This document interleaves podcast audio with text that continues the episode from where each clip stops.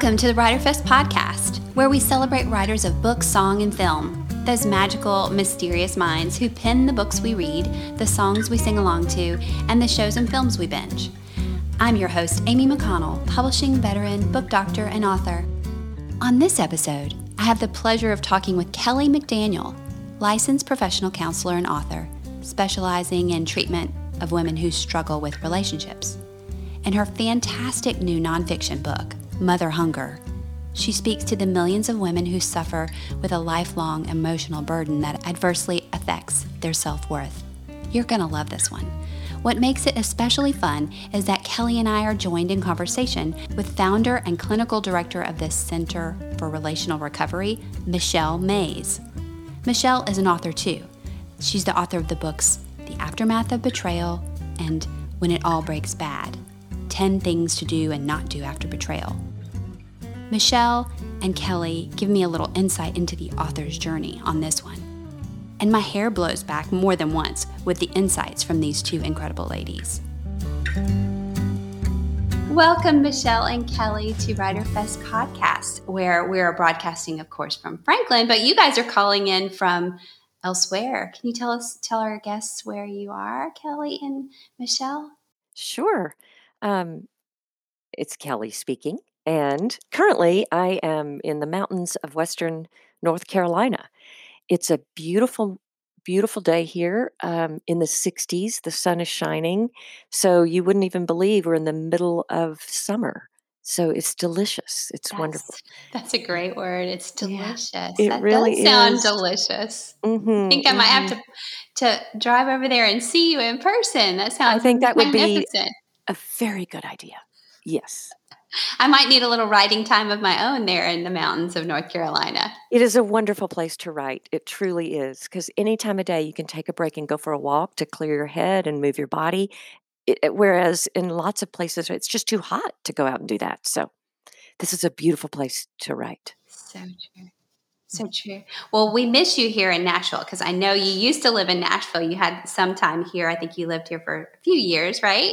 I did. I was in Nashville for about two and a half years, which felt good to me, because before that I had gotten lost in Texas for about thirty years. And mm-hmm. uh, I'm an East Tennessee girl. I grew up in the Smokies, but I married a Texan, couldn't get him out of Texas for a long, long time. But Nashville was this great blend of a little bit of Texas and a lot of Tennessee. So I was able to convince him to give it a try, and we moved there. And um, I was lucky enough to move into this neighborhood where I met another writer, Margaret yeah. Renkl, who um, Margaret yes, Renkl. Yes. Oh, I love Margaret. And, yes. and Margaret had this wonderful little dog, Millie, and Margaret and Millie would be walking, and so I got to see them and walk. And she knew I was working on a book, and she um, published Late Migrations while I lived there. And I love that book. I love that book. In fact, I used a quote from her book in the final conclusion of Mother Hunger. Oh, I love that so much. That's so good. Well, shout out to Margaret and to yes. for her encouragement of you. Yes. Um, that's awesome. I love it. Well, anytime you want to come back to Nashville, you have an open door at my house. So just, just uh, actually, I'll just leave it open. You can just hop on in. So, and Michelle, where are you right now? So I am in Leesburg, Virginia, which is a suburb of Washington, D C. So right outside of Washington, D C. And it is hot here. It's like ninety degrees. So it's the opposite of what Kelly has going on. But I'm set up on my sun porch. I have a sun porch on the back of my house, and it looks out on I have a yard that's full of trees, big yard with a koi pond and a waterfall. So even though it's ninety, I like to crack my window so I can hear the water. Oh, the sound of water running. Just yeah. so relaxing and beautiful. That's one yeah, of my favorites. I like, I like it when I'm writing to do that, and I've got it set up so I can kind of look at the green, and it helps me to look at some out. It helps me to look at nature when I'm writing. I need that big, expansive view. So it's good for what me. What a gift! Well, you can tell, like our listeners know from just your your.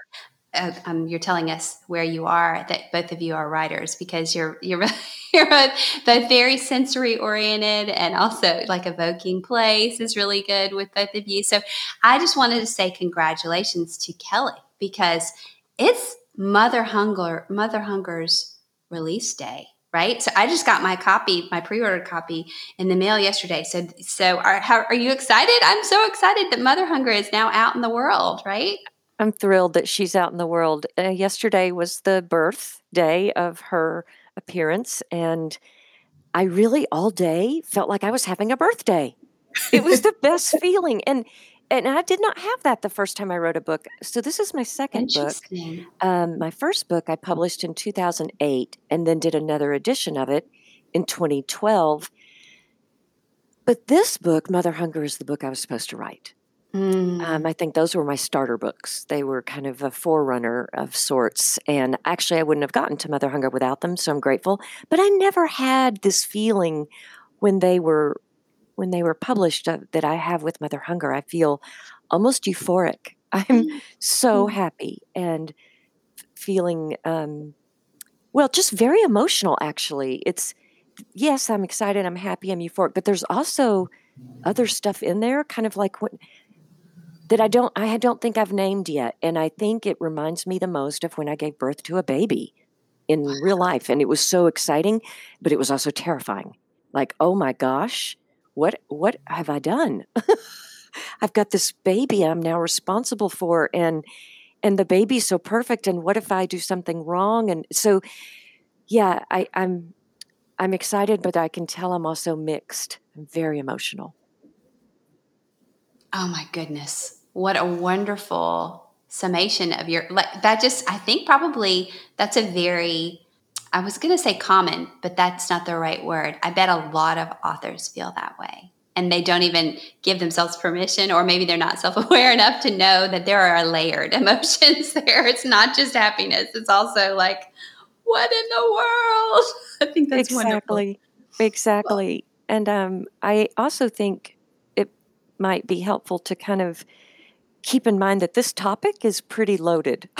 So Mother Hunger, for so many reasons, took a long time to write. It took a long time for me to get to a place where I could write it and then to bring it into the world. I think some of the trepidation is real. You know, we have so many taboos around talking about our mothers. Right. Oh my goodness, so true.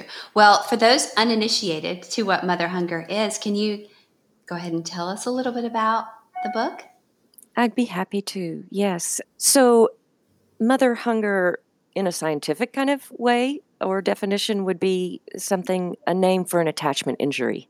I think attachment theory has gained momentum finally in being the overarching psychological theory for why we do what we do as humans, why we love the way we love, why we function the way we do.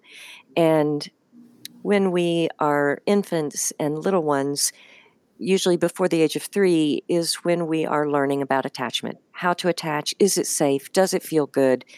And when we're securely attached, overall attachment has been a positive experience. And our first attachment is in utero with our mother. We first start learning about what love feels like, sounds like, tastes like in utero. And in the first three years of life, in her proximity or without her proximity, is where we're learning what love feels like and what attachment is, and is it safe. So Mother Hunger applies to the fifty percent of the population that didn't have a secure attachment. Wow. In science, we call that insecurely attached, and then we break it into categories, categories of avoidant or anxious or dis, disorganized. What I did is give it a term that's less scientific, and a term called Mother Hunger, because that's what it feels like. That's what insecure attachment actually feels like. It feels like a constant hunger for a certain quality of love that we associate with mothers. The quality of love that is maternal, I had to operationalize, because so many of us don't even know what it is we're craving, because there's no definition of mothering. Wait, wait, wait. What What do you mean? What is operationalize? What does that mean? You had to operationalize it? I had to operationalize what it is to mother. Because if you look up in the Cambridge Dictionary, what is a mother? It says it means to take care of someone as a mother would. Well, that doesn't tell us anything. So a lot of us as women come to mothering with no idea really what we're supposed to do. And just because we have mammary glands does not mean we know what to do. So I had to operationalize it as a clinician to help my clients understand what they lost, but I also needed to know as a mother. So I come at this in an embodied way, but I broke it down into three essential things that we need from a mother and that a mother provides. The first is nurturance. The second is protection. And the third, that comes a bit later, is guidance. Without nurturing and protection in adequate ways, we suffer. We are little attachment seeking creatures. We need nurturing in order to feel what love is, because we can't cognitively digest what love is when we're little, and we need to be safe. So our attachment needs um, demand that we have these things. If they're not there, if we miss out on them, we will grow up hungry for what we lost. And a lot of us don't even know what it is, because there's not been a name until now. So good, so good. And then and then the guidance is is a piece of that as well. The guidance is an important piece of that as well, but it comes a bit later. You know, as as women, when we start to move into, we're moving out of girlhood into uh, adolescence and starting to think about what kind of woman we're going to be in the world. Ideally, we can look to our mother to be a role model. She's someone we could admire, someone who inspires us, and that would be ideal. I have so many stories, however, uh, from adult daughters who almost quietly, furtively say, I was embarrassed of my mother. And so they didn't have a guide. Or my mother was kind of too involved in my life. She needed me. I was her mother. So there's a role reversal for lots of adult daughters where they, in fact, were more nurturing and protective of their mother than their mother was for them. The way I use, the way I describe it in the book is I use this beautiful memoir called Wild Game. Adrienne Brudeau wrote this beautiful book. Um, do you know her, Amy? I don't, no. Okay. Well, she she tells this beautiful coming-of-age story, and she's fourteen in the memoir, has just had her first kiss, and this is not a spoiler alert. This happens very beginning of the book, and then the book goes on. But and so she's in bed that night and kind of um, marinating in how wonderful her first kiss was and on the beach and everything. And then her mother comes in to say goodnight and proceeds to disclose that she has just started having an affair with a family friend. So now this precious fourteen-year-old has become a co-conspirator with her mother, loses her own journey, and instead becomes um, her mother's protector, her mother's confidant. It it derails her own relationship with her father because she's keeping the secret. It's anyway, there, it's a beautiful read, but that's a great example of poor maternal guidance. So I think Hollywood, you know, this is why we love the Gilmore Girls, I guess. Hollywood really loves to romanticize this idea that mothers and daughters can be best friends. And that's sad, because what's lost in that is the fact that a, a daughter really needs her mother to be a guide, not to be a best friend. That can come later in life, but she needs a guide. Mm, so good. So good. So I think as I'm listening to this, and, and Kelly, you know, because we've, you know, we've had, we've talked about this quite a bit. I, I am a mother, but I'm also a daughter. And so I, I think a lot of us are listening to this going, oh man, if I read Kelly's book, is it going to show me how bad I've messed up? Like, is is it a guidebook for mothers, or is, you know, can you address like who is the end consumer of this book, and, and how are we supposed to internalize it? Amy, thank you so much for bringing that up. The beginning of this book, I mentioned many times, please read this book as a daughter, not a mother. This is not a parenting manual. This is not a guidebook at all. And I think what is so, so difficult is that as adult daughters, we, if we're mothers, it's really hard to keep that straight. It's really hard to stay on the page as a daughter, because then the minute we have an aha of our own, like, oh, God, that feels good. No wonder I've always done that. Then we immediately think, oh dear, what did I do to my child? You know, so I'm right there with you as a mother, and there's much compassion in the book for how difficult it is to be a mother when carrying mother hunger. If we have our own mother hunger, we don't necessarily have the roadmap for how to be a mother. We may know what we don't want to do, but that doesn't mean we know what we do want to do. And we certainly do not live in a culture that gives us any concrete help with this. It's like we live in this world that says to us, how about you go swim the English Channel, but we're going to tie an arm behind your back. Now let's see what you can do. And that's what mothers have to do. It's really difficult. So no, this is not a book to help you mother or that will have you leaving feeling that you um, did everything wrong. Hopefully just the opposite. Much compassion, much understanding of patriarchy and how it keeps women um, from accessing our whole self, why we're always maybe pretty anxious, living in a world where we're sexual prey. There's just so many cards stacked against us as women that then make mothering very, very difficult. So it's amazing to me that only fifty percent of the population even fall on the insecure attachment scale. That's what the science really? says. I actually don't know that I agree with it, but that's what the science says. I mean, that's it's pretty scary. fifty percent is pretty, that's pretty high. Well, to me, it doesn't seem that high, oh. but then keep in mind my perspective. I'm a clinician, so the people that are securely attached are not coming into my office. Oh, good point. Good point. Or maybe they're just lying. Right? No, we do that as humans. We do do that. We lie to ourselves and we lie to each other, but some of that's just protective. I don't know that it's even on purpose. I think our brains protect us from knowing sometimes if um, if we're insecurely attached. Right. Well, I, and I have seen since since reading Mother Hunger, which I was fortunate to read an early edition of it.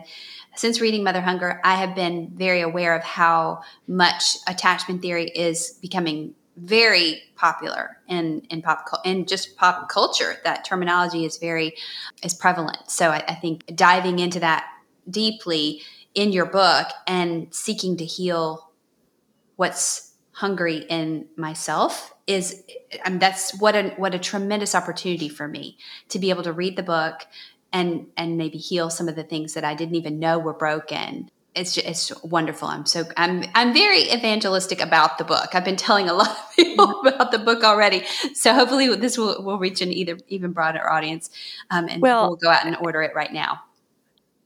And and I just have to say for the listener, Amy's being very humble here. I want to say how I found Amy. So I was lucky enough to be um, living very close to Parnassus, our favorite bookstore, and I read about an event that Amy was going to be speaking. And the book title, her book title, just grabbed me right around my heart. So I went and I listened and I studied every move she made, every word she said, and then I called her. And I said, Amy, I would like you to read the rough draft of my manuscript and do what you do. Amy was the first person to read my manuscript and edited it in such a beautiful, beautiful way oh, that let me then go in and make it and make it the book that it is today. So Amy, thank you. Well, thank you. Thank you, Kelly. I'm honored that, that I got to be a part of that. I, I mean, I told you then, like, this feels like a big deal. Like I, I'm, I know I'm being a part, I'm a part of something that's going to impact women in such a profound way. So even then I knew I was, I was, you know, touching the, the, um, touching something that was going to be very, very big. So thank you for, for letting me be a part of that.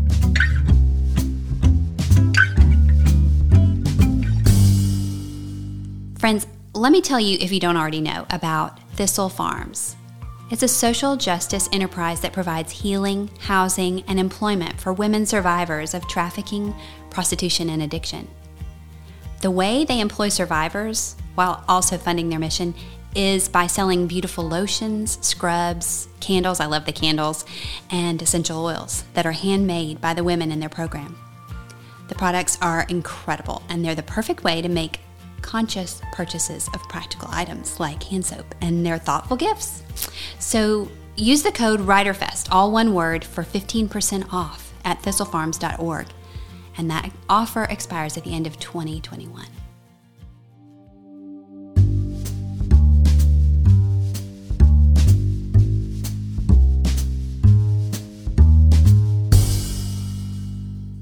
So I know I was an early reader, but Michelle, you guys have been writing partners. So I want to talk about your partnership and Michelle, what you do. I know, Michelle, you actually have two books out as well. So you both are in the same boat now. You both have two books out. Your Michelle, your books are, I think, I believe, The Aftermath of Betrayal and When It All Breaks Bad, which is a, a, an interesting topic. When It All Breaks Bad, ten yeah. Things to Do and Not Do After Betrayal.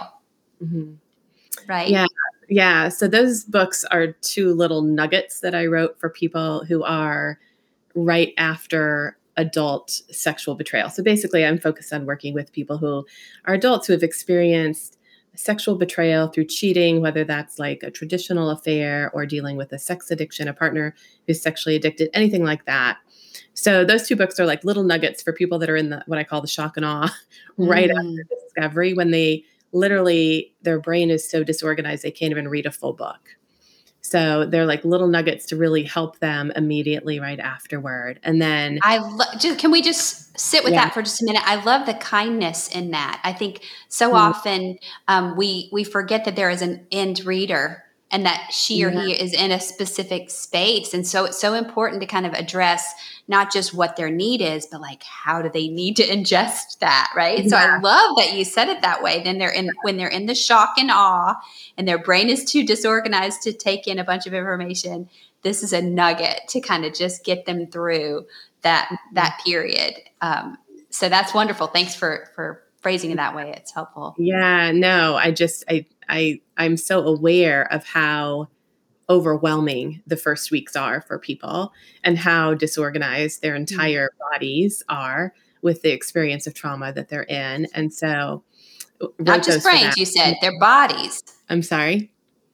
You said not just, you, you didn't use the yes. term brain. You said their bodies are. That's interesting. Okay, cool. Yeah, their bodies are in disorganization because when the threat response system fires, the attachment system fires with it, and the entire body goes into a response that is a disorganized, overwhelming response when we experience trauma. Yeah. That I'm, I'm feel, I have the emoji happening where, you know, the emoji where there's a little brain that disconnects from their body and it's like powder coming out of the head.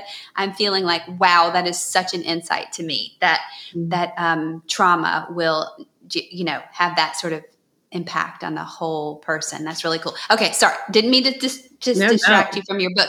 So, yeah. so that's, that's the space that you live in really is, is yeah, um, that's the space I'm in. And I'm working on a book right now that is a big book, like a regular sized book, not a nugget.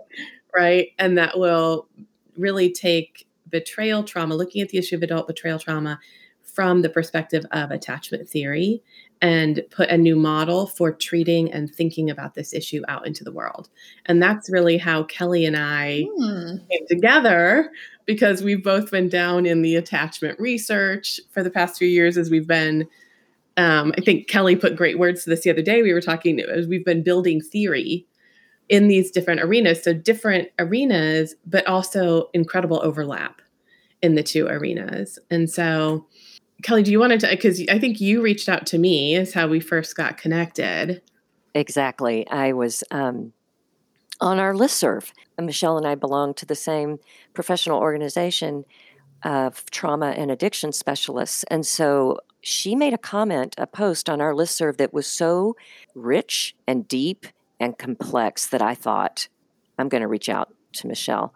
Because I was writing Mother Hunger, and part of Mother Hunger, the difficulty of writing it is that when a mother is frightening to her child, what we have is a complex betrayal trauma that's starting to happen for that child. And I needed a colleague that understood that. So I reached out to Michelle um, because she was grabbing on the concept of betrayal blindness. Mm-hmm. And this is a pretty heady concept that we don't necessarily need to go into today, but that's what took me to Michelle. And the minute she and I started talking about this, and I realized that's why we don't know as children that this has happened to us. We are blind to the betrayal because we can't see it. If we actually could see it, it would be too terrifying. So our sweet brain protects us from knowing when we're being betrayed by the person who's supposed to love us. That's something that I remember actually, Kelly, from the book is that you you talk about our um, our brains with this sort of, you use kind of a metaphor to kind of say, but it, I think it's true, is that our brains are actually kind to us, yes. that they have mechanisms, or that the, our brains have mechanisms sort of embedded in them. They're they're built to be kind to us. And so there are things that happen in our brains that are, it's like compa- we're, we're, we're wired with compassion, which I think is so fascinating. Yeah, it is fascinating. I, I was going to say too, I think where it's such an interesting intersection of Kelly's work and then the work on adult betrayal trauma is what we're really looking at is what happens when your primary attachment figure, and that for Kelly, that's a mother, and for my audience, that's a partner. Well, what happens? It's an adult relationship in your yeah. in your practice, but in both cases, it's your primary attachment figure. So, what happens when your primary attachment figure is the one who becomes dangerous, is the one who becomes frightening or threatening in some way, and you are bonded to them? So, they're the person. When your attachment system fires, it actually moves us toward our attachment figures. It prompts us to go toward them when we experience distress, because they are who we go to for comfort, for a sense of safe base, for a sense of security in the world.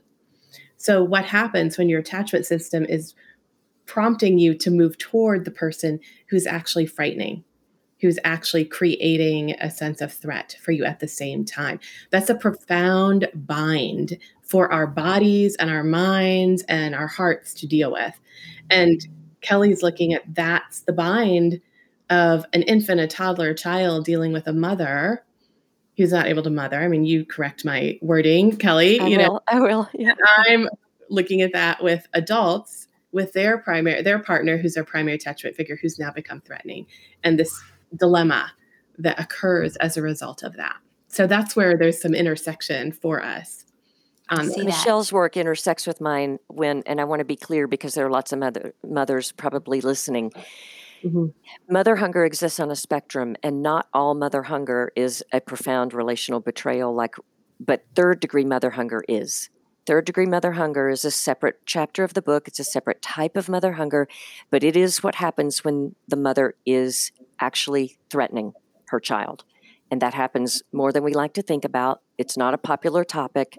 If you want to watch a movie where you can see what this looks like, Edith Piaf's story or Judy Garland's story or the Billie Holiday story, that's all third degree mother hunger.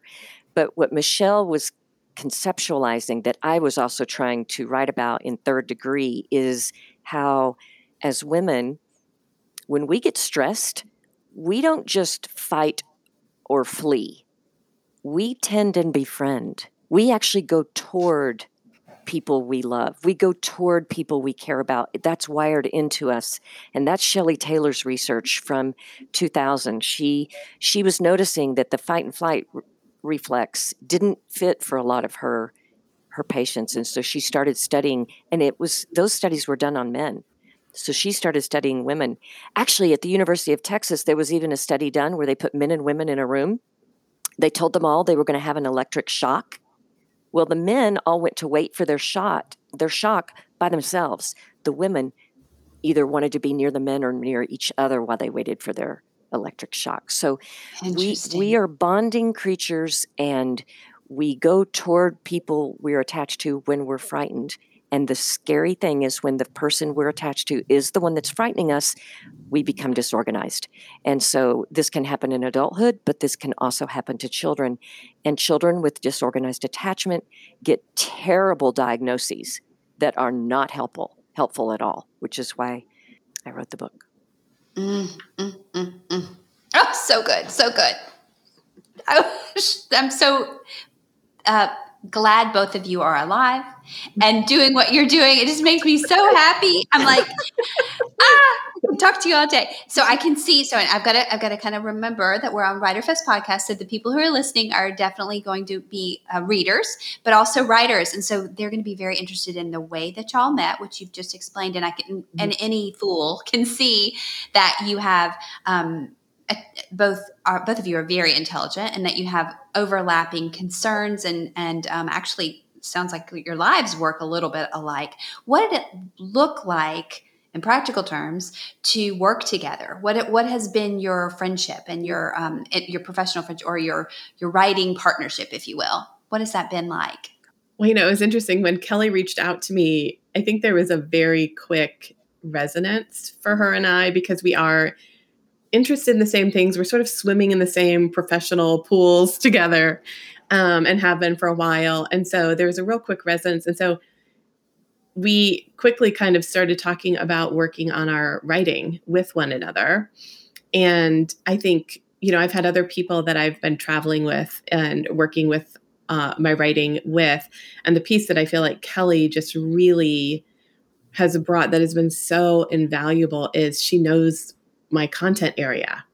Like she she's in the research. So besides just being a fellow writer and on the journey and all of those things, which are amazing, she also, when she's looking at the writing, has an eye to what the, how the research is coming together, how the theories are being built. And that expertise has been really, really important. So at the very beginning, I think she just invited me to come to Nashville for a weekend and bring my computer and bring my stuff. And we would just write in the same space and look at each other's stuff, look at each other's writing, and see how it all unfolded. So I did. I, I got on a plane, went to Nashville. She welcomed me into her lovely home. And we spent the weekend just writing. And some of it was even just writing in the same room. Right. Because there's, I love this actually on Instagram, Kelly, you had posted, because her and I were having a little back and forth on Instagram, and she had said, writing is relational. And oh, I was like, hey, so sister, yes, it is. So you know, because it just feels like there's something about writing in proximity, writing in the same space where you just know the other person is doing what you're doing, and you're sort of regulating each other's nervous systems, Ooh. process. It's lovely. It's lovely. It, it, it was profoundly wonderful. Because writing can be and lonely. You you do have to go into your own zone, right? But when you're going into your own head, your own zone, your own heart to write, and another person in the room is doing the same thing, it I, we got so much done, didn't we, Michelle? We got so much done because mm-hmm. we were sharing a body-based experience. We were co-regulating each other. And fortunately, she and I both knew the benefit of that. And so we didn't have to like talk each other into let's get together and do this. It was great. Yeah, it was cool. And we were able to work on it, like talk, talk, talk, you know, review each other's stuff, talk it through, go work on it, often in the same room, like come back, talk, talk, talk, read, review, you know, so there was these, this rhythm of reading each other's work, giving each other feedback, working through some thorny parts, getting reassurance about something that you're unsure about, all of those lovely things that you need as a writer, because you're not always sure. Um, and then being able to go and work on it and come back, have that rhythm of working on it and coming back together. That was really, really helpful. I'm just, my brain is just lit up thinking about this. The idea that you're co-regulating each other's, phys- you're physically, there's something chemical and biological that's happening there that does, that's fascinating to me. And it's, it's confirming some sort of existing, you know, anecdotal evidence I have in my brain about, uh, about circumstances like that. And I also am remembering my, myself and my own propensity to write with my, with my headphones on in the midst of other people, and just having this like desire for everyone else to just also sit down and write alongside me. I want them to yeah. stop and also do what I'm doing. So please, can we all do that? And I have some, I have a friend, a dear friend I was just with recently, um, who did a writing retreat with some, with some girlfriends, and she's a mother of young children. So when she told me that she had gone away with some friends and that she'd gotten more done in those three days than she had in the last six months, I was like, Mm-hmm. well, of course you have little kids, but what you're saying, I mean, you know, it, it made, it made sense on paper, but what you're saying is making me think, well, there are a lot of reasons that happened, not just because her kids weren't pulling on her. Right. So right. that's right. fascinating. I love that. And now I'm like thinking I need, I need writing partners. I need some writing yeah. partners. I think all our listeners are as well. It's so helpful. And I think some of it is, I mean, I think like Kelly said, writing is, alone, it can be a lonely experience, but also I think when you're writing all by yourself, you have to regulate everything that comes up for anybody who's creating something, which is doubt, worry, you know, fear, whatever it, it I think the creative process sort of surfaces whatever your stuff is from childhood and all of that. But then you're trying to regulate that all by yourself while you're writing, while you're doing the creating, while you're, it's a lot. I think it's a lot to do. And I think that's why creatives talk a lot about the creative process, because it's such a huge process to be in. And it's really helpful then to have somebody else with you in your presence, helping regulate your nervous system as you're doing that big work and big task. Michelle many times would look at me and say, this book's going to be big. Mm-hmm. And that's, I didn't even know how much I needed that. I really needed that. And her steady presence, which I'm sure your listeners can feel in in her voice, was just incredible um, for me. So not only could she read what I was writing from many frameworks, she could read it as a writer, she could read it as a daughter and a woman, but she could also read it as a clinician. So I had this amazing resource with with Michelle. But Michelle also was a champion from my book for my book from the very, very beginning. When I would doubt it, when I would think, why am I doing this? I don't want to do this. She would say, oh, you you got to do this. And that's also really helpful as a writer, because first of all, I never really thought of myself as a writer. I'm just a therapist, and this is this book needs to get out there, and I guess I'll be the one to do it. I always think that people that are writers write fiction and write memoir. Like, those people amaze me. Those people are the real writers. I'm just this no. therapist that has these theories, and I, and I guess I got to get them out there. But I don't feel like a writer. But Michelle was able to take a rough piece of writing, see the gems and the pearls in there, and help me help me feel like a writer.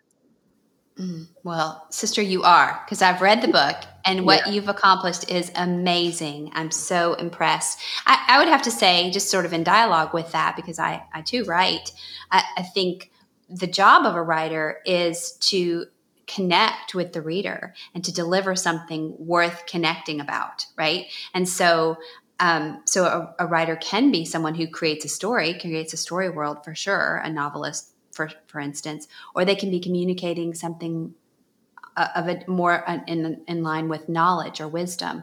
Um, and as long as it's something worth communicating, that's that's the that's the trick, right? It has to be something worth communicating and sharing. Um, sometimes I even think of it, if if I can just borrow from religion, sometimes I think of it as being like almost like communion. Like, you need to take it seriously. This is, you know, we're giving, I'm, I'm feeding the reader something. And the, if mm-hmm. it's, I can feed them Cheetos for sure. Like, but that's, is that going to be, is that effective? Is that helpful? Is that, you know, is that kind? Um, that's, got, that's not even kind. Some would argue they're hot Cheetos. That might that's be worth true. The experience, but go. At any rate. So, so yeah, so definitely what you're giving here is nurturing and wisdom and guidance, right? And, and, and, um, and even protection, perhaps, in, in the sense of, of you're giving readers, Kelly, something mm-hmm. that will serve as nurture, protect, and guidance, right? Those I are the totally three things. Am. I'm so glad you said that, because the way I protected the reader in this book is I did not use case studies. I tell you, Amy, and Michelle knows this too, because Michelle and I do very deep trauma work. Our case studies are painful to hear, to know, and to hold.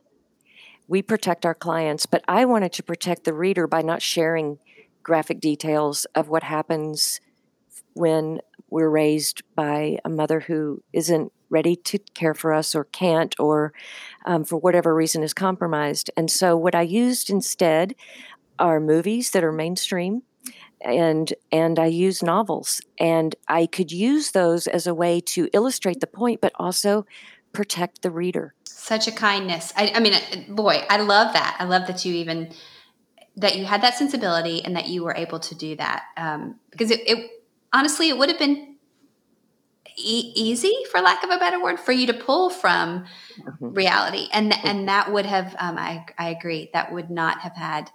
Benefits, benefits that outweighed the negatives, I think, on that. Yeah. So that's fascinating. Okay. So, okay. So we've talked a little bit about your friendship. We've talked quite a bit about content. We've talked about your partnership And that's, I think that's been fascinating. I want to know a little bit about the publishing piece, because a lot of our listeners are, well, they're on the same, they're on a road of publishing, right? And so they want to know, what is it like to be published by a traditional publisher? And what um, sort of just, can you kind of illuminate that path just a little bit? What, what is it like to work with others to create a book that is this precious to your heart? Well, um, I'll, I'll start. Because I've had two publishers, so I've had two different experiences. And so I think I can maybe speak to different variations of publishing. But in my first book, I went with a very small press.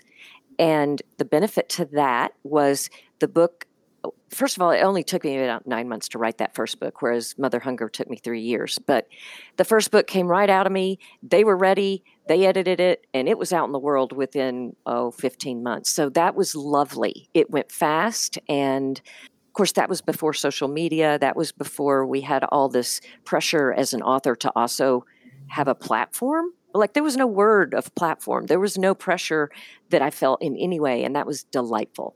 So that was a really good experience. But I did know from Mother Hunger I wanted a bigger publisher because I wanted the um, opportunity for this book to hit a wider audience. And I'm not a marketer. I, I I didn't have a platform at the time. So I took myself and went to the Hay House writing contest. And I just thought, I don't know what's going to happen.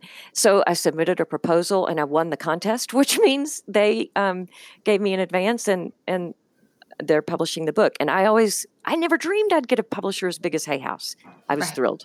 I was just thrilled because I didn't have an agent. And without an agent, you can't go get those top five publishers. Amy knows all this. So, so I got lucky and I have a big publisher, but I tell you, as great as that is, this manuscript was done last year before the pandemic hit. And yet it just now came into the world. And so Hay House has had it for over a year Um, before it launches. And so that's been an interesting kind of dilemma where the book's done and I'm ready for it to be in the world.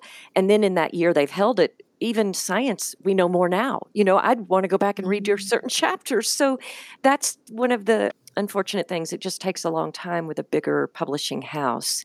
But it's new in the world. It just came out yesterday, so I still don't know yet what the benefits are going to be from having such a great publisher that has a lot of outreach. What I do know is because Hay House took this book, the U K has already bought the rights for Mother Hunger. So Mother Hunger is getting more sales in the U K than it is in the U S right now.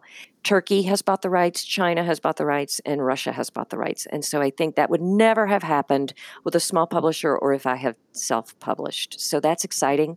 Mother Hunger is going to be translated into those languages and reach more women. And that's what I really wanted, was that this book gets into the hands of the women that need it. And I knew by myself or with a small publisher, that would have been hard to do. That's fabulous. Well, it turned, it's a gorgeous, gorgeous product. Yeah. And I mean, sometimes in publishing, we talk about products, which sounds so not loving, but it, but it is beautiful. And, and so I think they did a great job in, in all capacities, not just the, the cover, but also just the, the way they've laid out the content and the way it, um, it looks on the page and the way it is, we can consume, we can consume it, for lack of a better word. So I was so- a stickler for that. Having had a small publisher, I think the interior of the book is almost as important as the exterior. And they mm-hmm. didn't really know how to do that in a smaller publishing house. So I worked closely with the editor at Hay House to make sure that interior felt good, looked good, and would be a nurturing experience. Um, mm. One other exciting thing that I'll just add is um, because Hay House is a larger publisher and they have more resources, they did send me to do the audiobook and let me do it in my own voice. And wow. I don't know how they made that decision, because I remember asking them, because somebody asked me on Instagram, is there going to be an audiobook? So I went to my editor. I said, is there? And she said, no, we usually don't decide that. We see how the book sells first. Well, I guess pre-sales were going well, because they, a month later, they came to me and said, yeah, we're ready. We're going to do an audiobook. It was so exciting. So I love that. I love hearing. So as I love listening to audiobooks, and when the author gets to read, oh, it's just that much more delicious. Michelle, can, would you speak to the publishing experience for yeah. you? I also just want to say, though, because I heard a little excerpt of the audio, Kelly sent it to me when she was do, recording it, and her voice is so nurturing as she reads the book. So I do think like the audio experience is going to be really lovely for people because of that. Good word. Good word. Yeah. Um, so I'm in a totally different place than Kelly is with the whole publishing journey. So the two books that are out, the two little nuggets we talked about, because they were small and the intention behind them was for them to be kind of little quick nuggets, I didn't even attempt to go to a publishing house for those. I just self-published those. And so they're out, but they've been out for like three years and they, they just keep on selling, you know, they just keep on selling, uh, and people keep finding them. And, um, so I'm really happy they're just there and available for people, you know, and they keep reaching the right audience. So, and then with the book I'm currently working on, I've got letters out to publishers and agents, and I've got lots of hooks out there in the water. I've got a publisher who is interested, who has expressed interest, and we're in the process of figuring out if that's going to actually uh, end up in an offer. So we're in in conversation. So I'm in kind of the beginning stages of trying to figure out where that book is going to land and where its home's going to be. So, well, if you're at all interested, please put on your calendar that you could come to WriterFest November nineteenth and twentieth here in Nashville, because that's a place where you can definitely meet with, with agents and mm-hmm. editors from all over nationwide. And, oh, and uh, so we'd love to have you. You both are always, there's going to be an open door at my house. The welcome mat is out. So come on. And also for sure to come to WriterFest. You guys have been so amazing. It has been so much fun talking to you. Thank you so much for, for agreeing to be on the podcast and for just your vulnerability and your kindness. And, um, and thank you for your, your work, your work. We're so pleased. I hope everybody goes online and buys a copy of Mother Hunger today. We'll see those sales go up. Yeah. That'd be awesome. Amy, yeah. Thank you for having us. And thank you so much for your enthusiastic, what I want to say, I want to say midwifery, like you're a midwife for Mother Hunger. And I, and, and I appreciate your enthusiasm, and the book wouldn't be here without you, Amy, and it wouldn't be here without Michelle. So it's really wonderful that we're all here together in this moment. Mm. Thank you. Mm. So much love. So much yeah. love, you guys. Well, I hope you have a great day. Thank Thanks you. so much for being on WriterFest podcast. Bye. You've been listening to the WriterFest podcast. For more information, see Writer Fest Nashville dot com and follow us on our socials.